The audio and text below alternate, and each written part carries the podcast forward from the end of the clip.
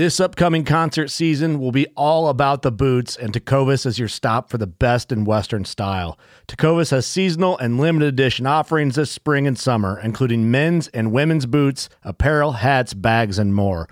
All Tecovas boots are made by hand in a time honored tradition with timeless styles that are always on trend. And Tecovas has first wear comfort with little to no break in period. It's hard to find this level of comfort paired with this level of style.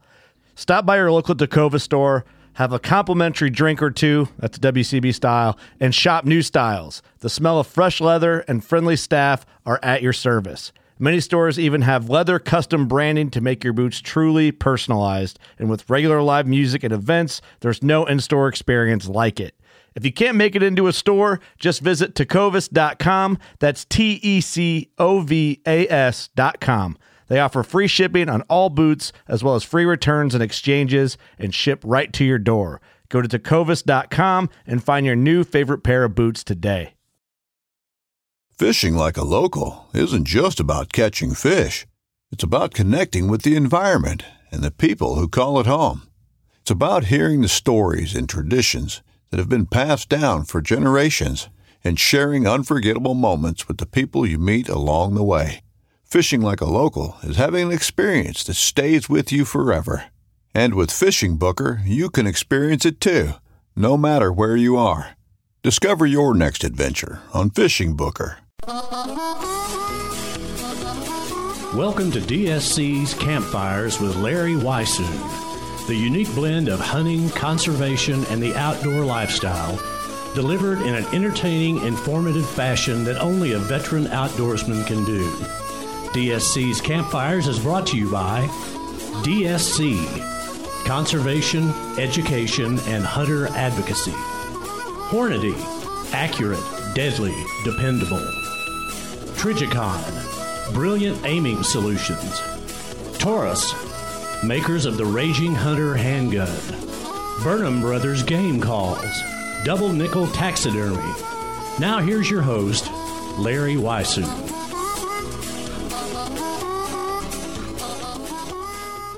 Before joining Larry with today's episode, let's get a few words from Hayden Outdoors, the brand that sells land through our conservation today. So, if you buy a hunting ranch, all the state's laws are different. Some places, as I understand it, there can actually be properties that are landlocked. In Colorado, if you buy a place, they're generally guaranteed access to that property. But in some states, I've heard that there could be landlocked piece of property, and if you purchase those without doing your homework, you might be buying an helicopter to get in and to actually hunt your place, and that wouldn't be much fun. You know, one thing I've found doing this uh, real estate business is a lot of times people come out with an idea of what they can afford, and it turns out they get less than they wanted. And with a smaller piece of property, especially if you're talking about deer and elk out west, unless you're bordering a lot of national forest, you're right in a migration route, it takes a little bit bigger piece to really be practical to have good success on. But what I have found, it's worked for guys a lot of times. Usually there's four or five guys that will do that western trip.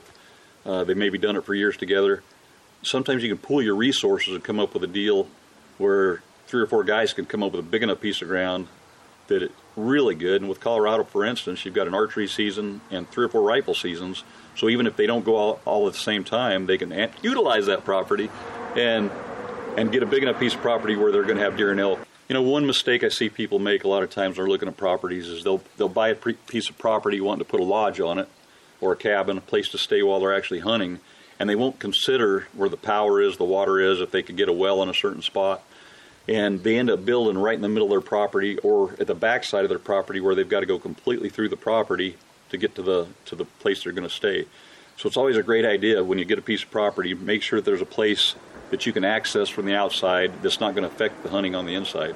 Because a lot of species, you know, whitetails might just run off and get in the brush, let you drive through, and then come back out and be huntable that afternoon. But something like elk, if you run through the herd of elk, they're going to probably leave the place unless it's a giant property. So you want to get a place where you can set up, do your camping, have your homestead, your cabin, your lodge, where you can get into it without affecting the hunting part of the property. That's going to make a big difference. Once you get there, if you've got to go through your elk to get to your cabin, you might not see them the rest of the week. So do yourself a favor. Make sure you find a property that you can get the cabin or house built on where it's not going to affect the hunting. Now, on with today's episode. David Fox, thank you so much for that introduction and welcome to another session, if you will, of Campfire Talk. Our campfire today is going to be here around, oh, parts of different parts of Texas, I guess is the best way to describe it. Just came back from an absolutely fantastic weekend at the uh, Texas Wildlife Association convention. This was our 37th annual convention and fundraiser. Texas Wildlife Association started back in 1985 and came about as a result of a phone call from a friend of mine who happened to be the assistant chief of law enforcement at Texas Parks and Wildlife Department in Austin. And he said, Larry, there's a little bit of a problem going on here. The TPWD is up for the Sunset Act, which is a revision about, I think, every seven years where the different departments of the state of Texas are evaluated and, and reestablished, if you will. And, and uh, he said, there's some things going on here you need to know about. He and I talked for a little while, and and uh, he said, I think the best thing for you to do is come to Austin to the headquarters building here and and visit with some people. So indeed, that's kind of what I did. I called two friends of mine, Murphy Ray and Gary Machin, and Murphy had worked for the department like I had. Actually, I being Texas Parks and Wildlife Department, and actually I had replaced Murphy when he went into private practice and worked the uh, South Texas technical assistance biologist position that had been set up under Murphy for the first five years, and then I did it for five years, and then I finally I got a little tired of dealing with a lot of different state policies that we had to deal with in terms of not being able to work at the time. You could only work 40 hours a week, and generally with what I was doing was setting up things with landowners in terms of management programs and hunter groups by the end of the third day, I had more than surpassed my 40 hours for the week. So, uh, decided to get into private practice, which I did. And that's wasn't long after that that I got the call from this game warden friend of mine who's assistant chief of law enforcement and said, "Hey, you need to come to Austin and." and see what's going on. So I did. I called Gary Machin and Murphy Ray. We went to Austin and to I had set up a meeting with the wildlife division, head uh, head of that wildlife division there at the time, and we got there and he goes, guys, I really don't have any time to meet with you right now. I need for you to go down to room 231. He said, I'll be down there in about 10, 15 minutes, and he said, then we can visit. We walked to room 231, and it happened to be a broom closet. Uh, about the size of most people's pantries, and, and uh, I'm sure he thought it was funny uh, to send us down there because at the time he he he was a totally different person from what most of the biologists were in the state of Texas, who were very landowner, land, private land ownership schooled, if you will. Uh, Texas is 97% private land, so you want to get anything done as far as wildlife or habitat, you've got to work with landowners. And this particular biologist never really did quite catch on to the fact that in Texas, you have to work with the landowners if you really want to try to accomplish something with wildlife. So long story short, uh, he thought it was funny. We didn't, and he told us we really couldn't get anything accomplished. So Gary and Murphy and I made a list of 50 landowners, called those guys. I did, and set up a meeting at the with what was then the Y.O. Hilton in Kerrville, Texas, and 49 of those folks arrived. They were there. The 50th person was a friend of mine who had to go to a funeral, but he says, I'll be there as soon as the funeral's over with. And while we were there, we formed the Texas Wildlife Association, set up a board of directors, elected a president and an executive board to kind of handle things on a day to day basis. From that limited membership of essentially 50 people, or 53, including Murphy and Gary and I, uh, we have grown to somewhere in the neighborhood of about 10,000 or so, maybe a few more over the last 35 years. But while that number may not be very high in terms of numbers, when you look at the amount of acreage and private land these people control in the state of Texas, it, it amounts to a substantial amount of most all the wildlife habitat if you get right down to it. Uh, there's there's a few places around that are not members, but as a whole, the vast majority of the state of Texas that has wildlife habitat on them outside of in the cities. Uh, if you want to include that as kind of an urban habitat, uh, a lot of that land that's available in Texas for wildlife is is under the ownership of the landowners that we have in our Texas Wildlife Association thing. And since that time of formation, we have done so many different things in terms of education in in the state of Texas dealing with wildlife, wildlife management.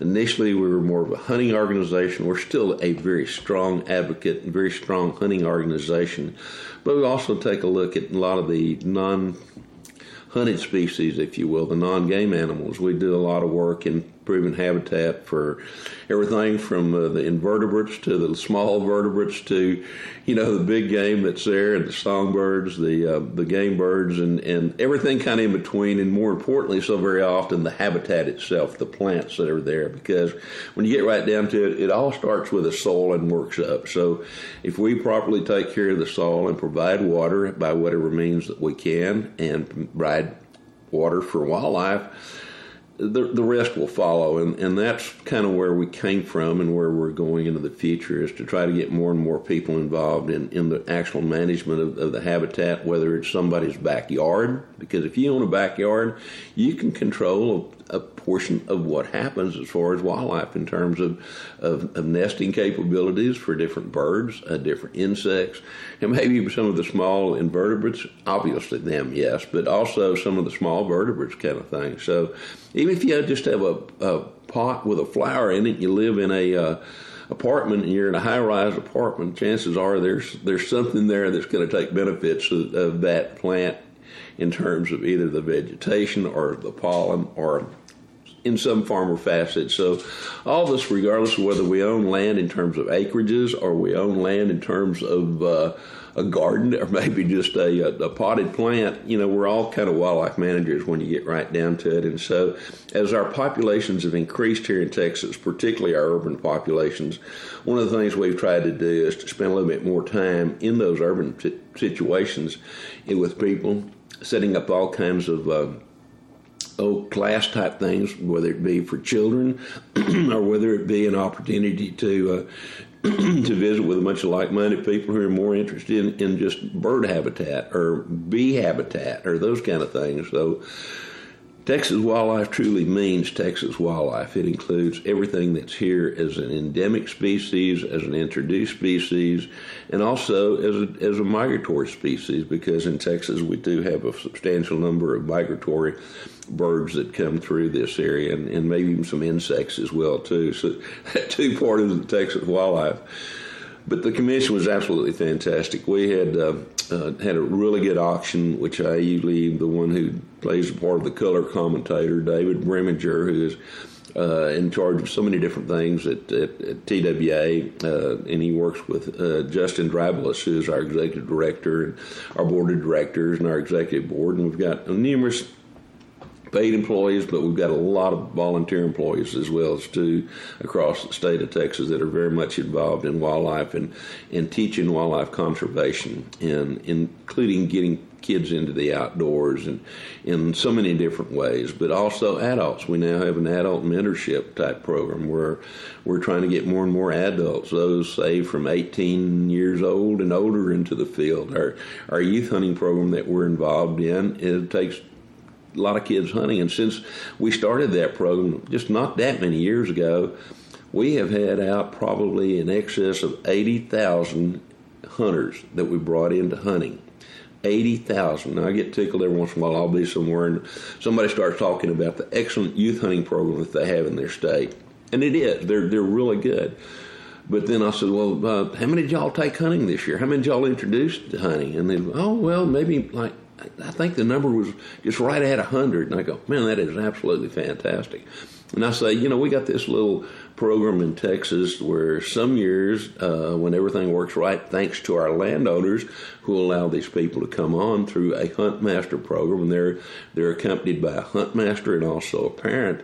But I said, we've introduced somewhere in the neighborhood of about 80,000 people to hunting in just the last few years to, to uh, you know, get them to understand what hunting is all about, why it's important to conservation and wildlife, why it's important to the habitat, because it keeps coming back to that. We've also got, we, we started years ago, kind of a field of fork program that's been picked up by a lot of different organizations now, where we take them people hunting, taking people hunting, they take an animal, we show them everything you need to know about getting that animal to be put on the table. And also, some instances, we'll have a group together and with a chef there, and he'll show them how to take that animal apart, cut the different uh, cuts off the meat, or cut different cutting parts of the meat, and then show them how to prepare it as well too. So, so very very many things that TWA does and has been involved in, and, and what I'm most proud of, and I'm most proud of the organization and where we've come to, quite frankly, but we also kind of serve as an example to other states, whether it has to do with uh, youth hunting or whether it has to do with habitat management, of teaching landowners and and anybody that's involved in the outdoors about wildlife and wildlife habitat. We've kind of become an example at times of. Uh, people, you know, you don't need to reinvent the wheel every time that you try to start doing something. So we've been able to bring a lot of folks in and say, okay, this is how this is a way, to quote Tim Fallon with the FTW Ranch, this is a way of doing things. And this a way that we have has been very successful for us here in Texas. And as we've expanded into other program, uh, those programs into other states, thanks to those other states coming to us, you know, we can say, okay, well, this worked in this state worked in this state.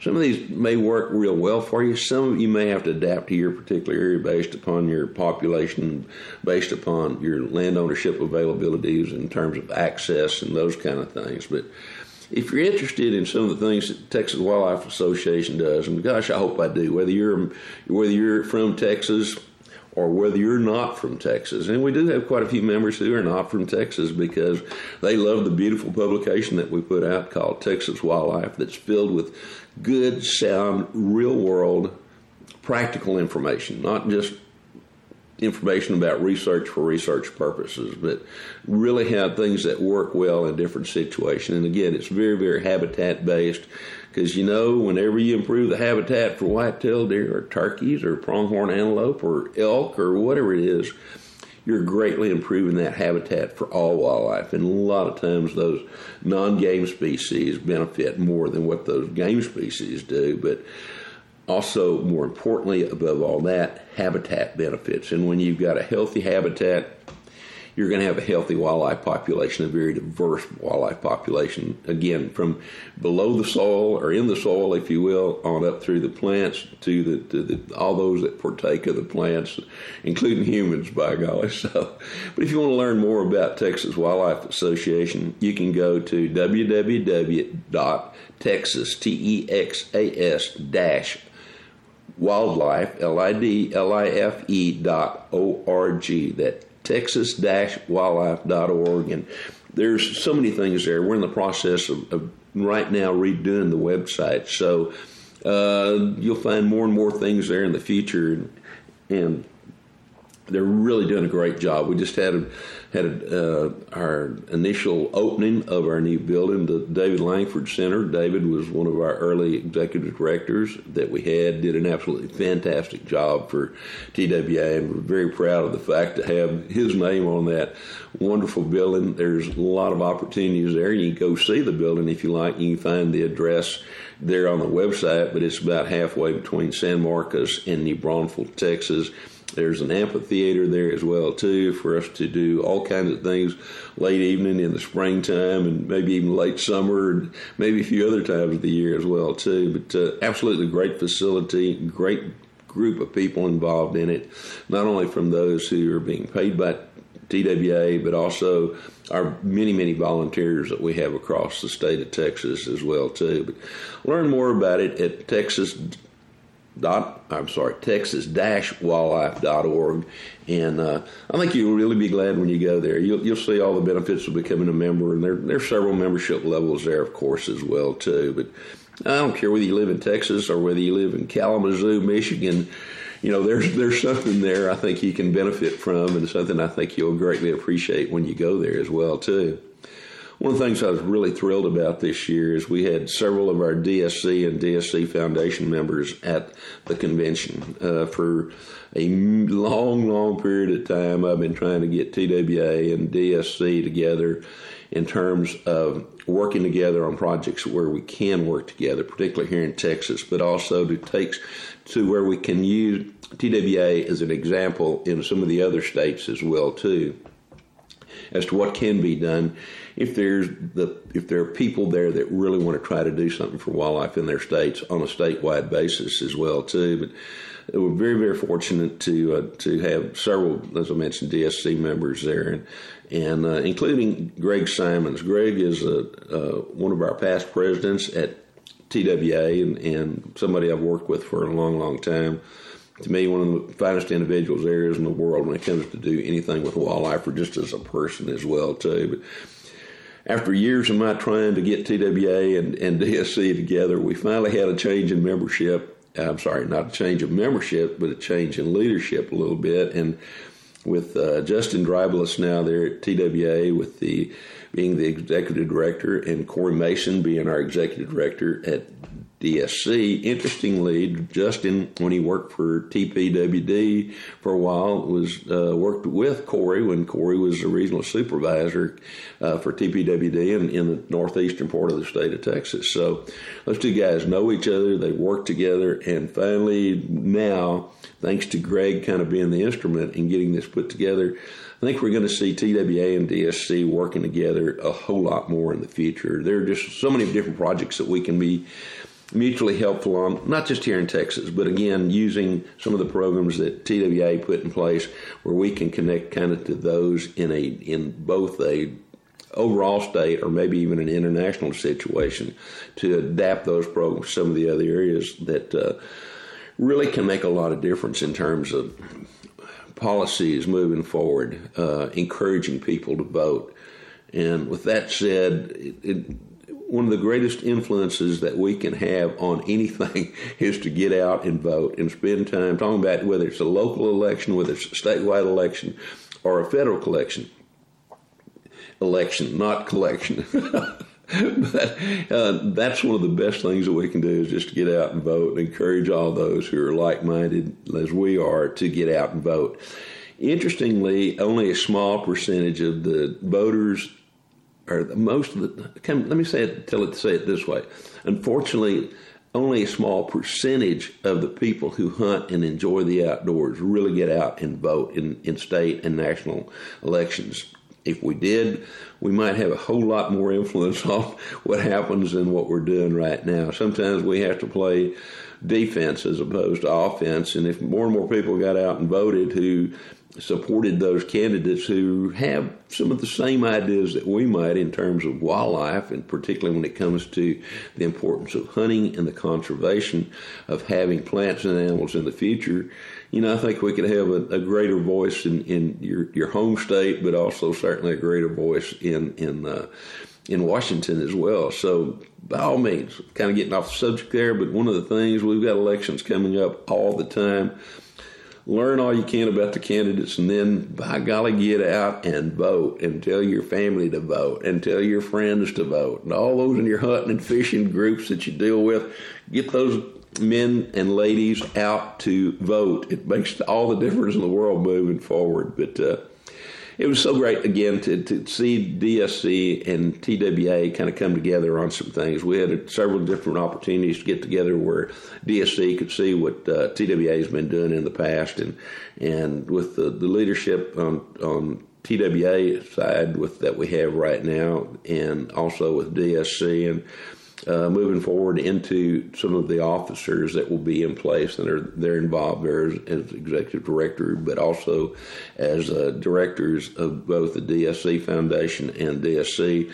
I really think we're going to see a little bit more cooperation in the future of, of helping each other, and that's one of the great things about DSC is that we have a tremendous number of absolutely fantastic partners and Interestingly, DSC is one of these organizations that wants to get the job done. Now, they don't always get credit for what they do. If if everybody knew how much DSC does, both in front of everything, and a lot of that we get done kind of happens, you know, in the boardrooms, in in the offices of others, and and uh, offices of others. I yell officers as well too. But anyway, it's it's one of those things that DSC does so very well. They do so many different things, and they're not out there as soon as something happens taking credit for it. And that's one of the things that I've always appreciated really about both TWA and DSC, and that was partly maybe some of my influence years and years ago of. of uh, with with TWA and, and to DSC as well too. Let's get the job done, and if somebody else really wants credit for it, then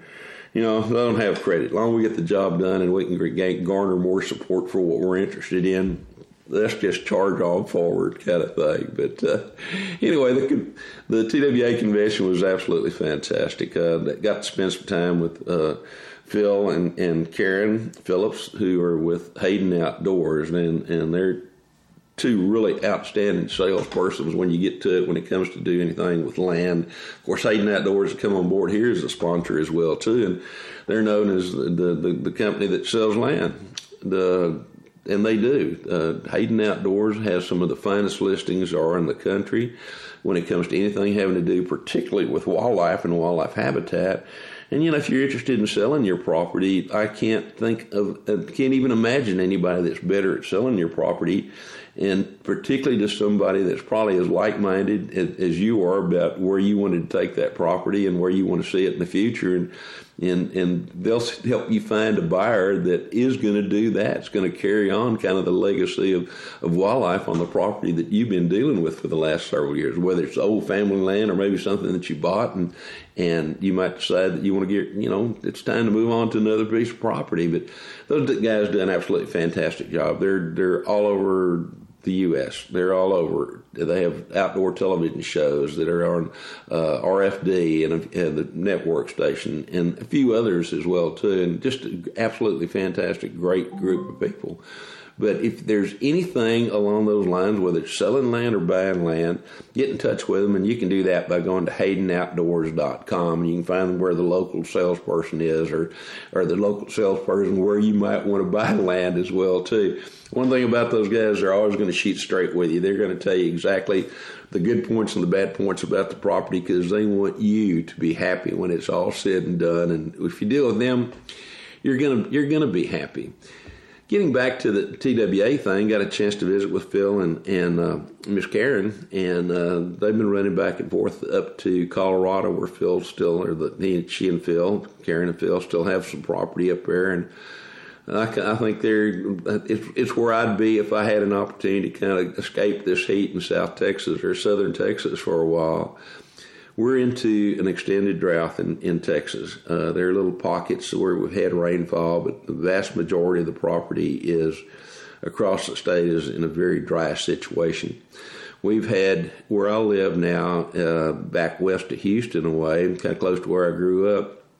When I was growing up, we had hot temperatures, hot humidity, high humidity, but hot humidity as well too. And usually the temperatures were like 98, 99, 96, 97. As I'm recording this, we've now probably had, I don't know, 20 plus days where it's been not only over 100, it's been over like 103 to 108. I just looked at the forecast for this coming week uh, from the time of this podcast, and which is right after the TWA convention, and it looks like it's going to be 102, 103 every day. So you know, if you're going to be outdoors, you want to curtail the outdoor activities as much as you can, except for early in the morning. And it stays late hot. It stays hot late both ways. And uh, so it's an interesting time. We, we speak a lot about uh, global warming, and, and, you know, the Earth for years, from the time it was created, has probably gone through all kinds of different cycles. And to me, yes, have we contributed to the global warming as as a human population? Yeah, probably a little bit. But uh, the thing about it is, this would probably occur whether we humans were here or not. To be very frank with you, it, it just seemed like the Earth just goes through very various cycles, whether it's uh, ice ages or whether it's extreme heat, and you know we may just be hit in one of those extreme heat times. The, the scary part about all that is, is there are a lot of places where the wildlife is starting to be very adversely affected simply because there hadn't been much rain, so there's not a whole lot of moisture to produce vegetation. There hadn't been any rain, and so as a result, there's not a whole lot of surface water. A lot of the creeks are starting to dry up. The stock tanks, if you will, and ponds are, are down considerably, and some of them have already dried up. I've got a series of little potholes on a usually dry dry creek there on my place. And last time I was down there, they were just about gone. And, and I'm, I'm afraid that by the time I get back there later this week, that those will probably be dry. And I've got a little stock tank that, that we pull the cattle away from, so that the water that's there that's not lost to evaporation, there'll be water there for wildlife. And if need be, we do have a pretty decent well on the property on my brother's part of the property. And, and if I have to, I'll just start hauling water and setting up some water trials for the deer and, and the, the birds primarily. So, uh, uh, you know, we need water, and as long as we have access to some kind of water, we'll make sure the wildlife on the property has some as well too. But uh,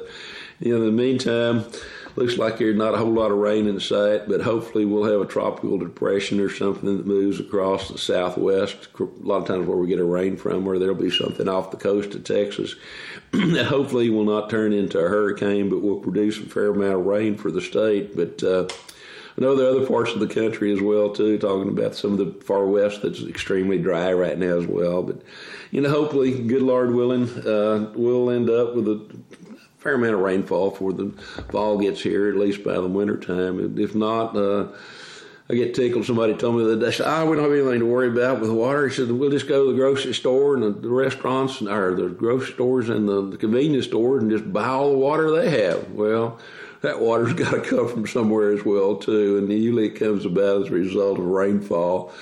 Uh, that's happened over the years past, and as some of those wells start drying up, uh, it's going to take a while for that water to get back into the water table. We've got a growing human population here in Texas that most of this country, in talking about the state of Texas, for the most part, uh, we've always been a thirsty state. And I'm not sure I don't know that I truly appreciate all these folks moving into Texas right now because a lot of them are coming from areas where they had unbelievable lawns. You know, you got to water the lawn every day, and you know, and all those other kind of good things. And and uh, the use of water is tremendous. And you know, those of us who grew up in this part of the world know how precious water can be. And and uh, so we're a little bit more conservative when it comes to water use. And hopefully some of these folks will adapt very quickly because otherwise there are going to be some big cities and large metropolitan areas that never really planned to have this kind of growth and as a result they really didn't plan for the water that they, they're going to need to support the people that are there so so some of these areas may be turned back into uh, wildlife habitat that have been taken out by uh, rural expansion, if you will, or suburban expansion. And, uh, but hopefully that won't happen. Hopefully we'll have uh, the substantial amount of rainfall going into the late summer and early fall, and some of these things will be turned around and, and things will start getting better. Got a lot of things planned this fall, and, and uh, coming up first will be a, a hunt for pronghorn antelope. That's going to be in Unit 56, which is kind of south of uh, Raton, New Mexico, kind of the central part, uh, northern central part of, of New Mexico. And this is on a piece of property that uh, Mr. Russell Stacy's been hunting with his family for the last several years, and this year I'm going to go hunt pronghorn there with uh, Mr. Ken D'Arcy. Uh, Ken is a, a, dear friend of, of, numerous years. We've hunted together in places like Canada and Asia, and spent a fair amount of time talking about all kinds of different things. But excuse me, but uh, Ken is the, the president CEO of Remington Arms, and of course they have very graciously now become a sponsor here on our podcast. But they also sponsor Trijicon's World of Sports Afield that's done by Safari Classics, and uh, I try to do three or four of those shows each year with those guys. And uh, on this hunt, it's going to be Ken and I primarily hunting. Uh, Russell Stacy, I think, is going to be out there as well too. So Remington has developed a new rifle that they'll be introducing in the next several days, and I'm not certain of much of anything about the rifle.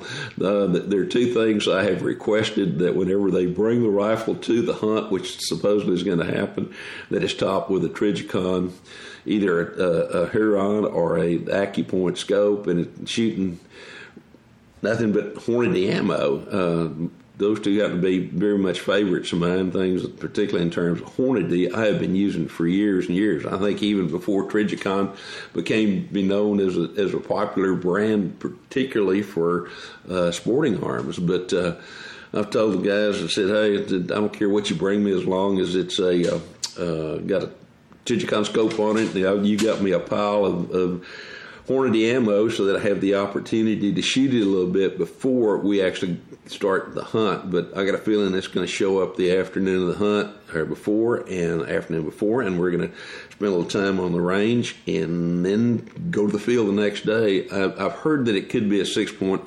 Creedmoor. I'm not real sure, but you know that's a pretty decent uh, cartridge when it comes to pronghorn antelope, as far as I'm concerned. Uh, I'd, I'd, be very open with you. It's, it's a great cartridge. Uh, and it's, it's one of those that somebody either loves or hates. You very seldom find somebody says, "Oh my God, it's a good mediocre cartridge," or you listen, "Oh my God, it's the best there ever been," or it's you know, I won't shoot one of those blasted things. But uh, anyway, it is is a great cartridge. I've shot it numerous times in, in Rugers and a few other things, and haven't really shot a whole lot of stuff with it. I've, I've shot deer with it in Canada and a few other places, and I think took it on one pronghorn antelope hunt, and. Uh, so it'll be that hunt will be fun. It's a an area that's not hunted very heavily, so there's some pretty good sized horn bucks on that place. And and over the years, I've shot probably a couple of double full handfuls of, pronghorn in New Mexico, Texas, Wyoming, Colorado, and, and uh, so I'm going to really be looking for a really nice big horn, long pronged antelope. I've, I've shot some really nice ones in the past. My longest is 17 and a half inches that I shot with Greg Salmon's Wildlife Systems over here or in western Texas uh, about three or four years ago. And so I'm going to be looking for something that's comparable to that, but maybe a little bit more massive and more prong length because that's kind of typical of that part of New Mexico. They produce some pretty good mass and some decent or very good prong length, and so going to be looking for one. Hopefully, get a chance to look over a whole lot of them before we put a stalk on one of them. Uh, we'll do a podcast from out there once we do that. That's the middle part of August or latter part of August. Uh, I'm going to be taking that. A, we're gonna, a couple things I got to do between now and then, and wish I could shoot the rifle, but I'll wait on that. But the other thing that I'm going to do is in the past, we played around a fair amount with uh, uh, decoys. In hunting pronghorn antelope, and the decoys that we use have primarily been uh, that of, of, a cow, of usually the same color that you find on the properties that you're hunting, and then also if the rut is approaching, those uh, those bucks will come to another buck. So rather than buy a commercial decoy, which I could easily do, but uh, it's kind of like oh, it's something I want to do instead. Is I've got a couple big sheets of, of cardboard that I'm going to fold and properly after I have cut out the the uh, the shape of a cow and the shape of a pronghorn and painted those to look like like probably a black cow because that's primarily what they have on that property or Angus cattle and and then a pronghorn that looks intimidating to uh, maybe another pronghorn buck and see if they'll they'll come to it. And I know that they will, or they have in the past, and I see no difference with this pronghorn herd uh, as compared to the ones that we've hunted in the past. So, I'm going to see if we can't decoy in one of them doing that and kind of add to the the flavor of the TV show. And and uh, but regardless, even if we don't, it'll be a fun hunt. I dearly love the spot and stalk aspect of, of hunting pronghorn and love the fact that you can literally hunt pronghorn all day long. You don't have to just hunt them during the time frame of early morning, late in the afternoon, as some people tend to do when they're hunting the, antlered species. Uh, of course, the pronghorn is a truly unique animal. It's the only antelope that annually sheds the outer sheath of their of their horns, leaving the core to to, to grow a new one. Uh, they're have an unbelievable circulatory system in that too. Their their lungs are a little bit bigger. They have a screen kind of thing that allows those animals to run up to probably 50 miles or more an hour with their mouths open. And then even if they breathe, breathe dust, excuse me, this this filter filters out that dust. Kind of sound like I kind of need that kind of help here right now because we've got a vast amount of this Sahara dust that's blown in across the Atlantic particularly here into Texas, it seems to be affecting me this morning. But uh, so really looking forward to the pronghorn hunt, and then later on we're going to be doing the Landers one shot hunt up in Wyoming, and we'll have more about that later on. I'll try to get somebody on that that uh, either has been on the hunt or one of the officials and talk a little bit about it, and then we'll try to do some things while we're there, and then also after the fact I will tell you, there's just a very few people get invited to this every year, and it's teams of three. And I think it's only about eight teams that get to participate in it, and it is a one shot. You get one shot at an antelope, and uh, there's some other. Uh, criterion that you have to meet in terms of what you can and can't use, I suppose, for a rest and all that other kind of good thing. But it's a, a tradition that's been created since about the 1940s, and something I'm really looking forward to being a, a, part of. So I'll keep you informed with that as we move forward. Got a lot of good guests coming up here in the next several weeks. Uh, had an opportunity to meet, as I mentioned, with several people in, at the TWA convention, and several of those guys and ladies I really want to try to bring back on to have them do just a uh, uh, an individual podcast and kind of maybe even a Q and A. I'll put together some questions as well that that might deal with topics that they're involved in. Um, while we were there at TWA, going back there again, we had an opportunity to once again visit with Shane Mahoney and uh, to develop the North American model and uh, wildlife conservation. And uh, tell you what, the the guy's an absolute great individual, a tremendous ambassador when it comes to anything having to do with wildlife, not only here in North America but worldwide as well too. So, really enjoyed the time that I got to spend with with Shane and had him in front of our group TWA, some of the board of directors and some of our staff to have them get to know Shane a little bit better because there's so many things there too. I think we can combine upon. With all that said, I've got to go sight in a rifle for uh, a pronghorn hunt. Not this first one, but for the one shot, and also uh, for uh, a mule deer hunt I've got coming up a little bit later, or, or a, I'm not sure whether it's the Baja mule deer or the Baja blacktail, but it's in Baja, California that we're doing in October. The rifle I'm taking on that thing, just had a muzzle brake put on it. Really didn't need to, but I thought it'd be kind of cool to have a muzzle brake put on and had a little bit of work done on it. But it was a rifle that was put together for me, a Remington 700. Oh my gosh, back in the early 1980s uh, when I used to hunt a lot with uh, Mr. Bill Montoya, who at the time was the southeastern supervisor for the New Mexico Game Department Bill went on to become the director of the uh, New Mexico Game Department for several years, and then also served on the commission. But back when he had a little gun shop in his house that he called Santa Fe Arms. So uh, I'm taking this Santa Fe Arms, well, 700 Remington and a 270 Winchester that had a bunch of trigger work done on it, some metal work done on it, and uh, I can't wait to get it all set up again. I've got a, a Trijicon scope I'm putting on it, and of course I've got a bunch of uh, uh, Hornady ammo, and I've got like three or four different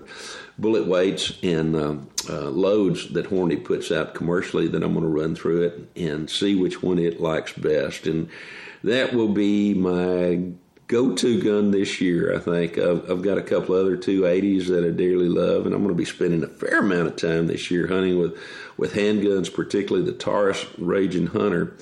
And uh, I'm leaving after this goes to the producer to uh, to pick up one of those in a 454 Casull that I had some work done on, and probably the the podcast immediately following this one we'll have him talking about the trigger job that he did for me and a little bit more about handgun hunting and, and a few other things. Uh, so we'll have Ryan on probably next week.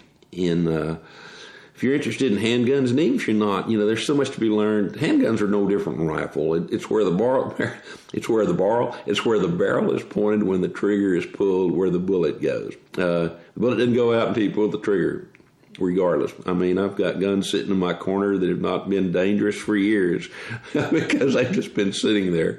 But uh, we'll we'll talk a little bit more about handgun hunting. Uh, want to come back and visit some more in the future with with Jim Bequette.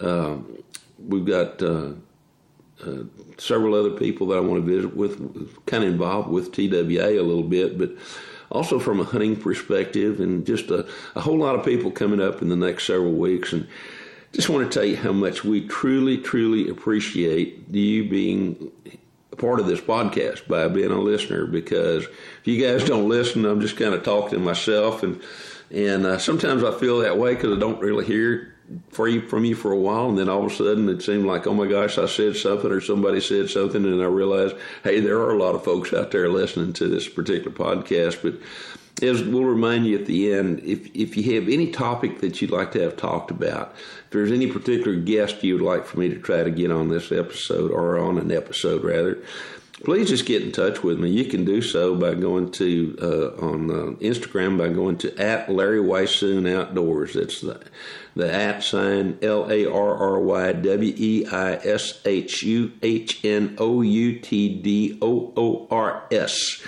And Larry Weishuhn Outdoors on Instagram and leave me a message, or go to the Facebook page Larry Weishuhn Outdoors and leave me a message there. And and uh, by golly, we'll get back with you as soon as earthly possible, and we'll try every way in the world to accomplish what you've asked for. But thank you so very, thank you again so very much for, for being with us around the campfire. I really, truly appreciate y'all. Thanks for joining us around the campfire. To leave a comment or suggestion for an upcoming episode, go to Instagram at Larry Weishuhn Outdoors.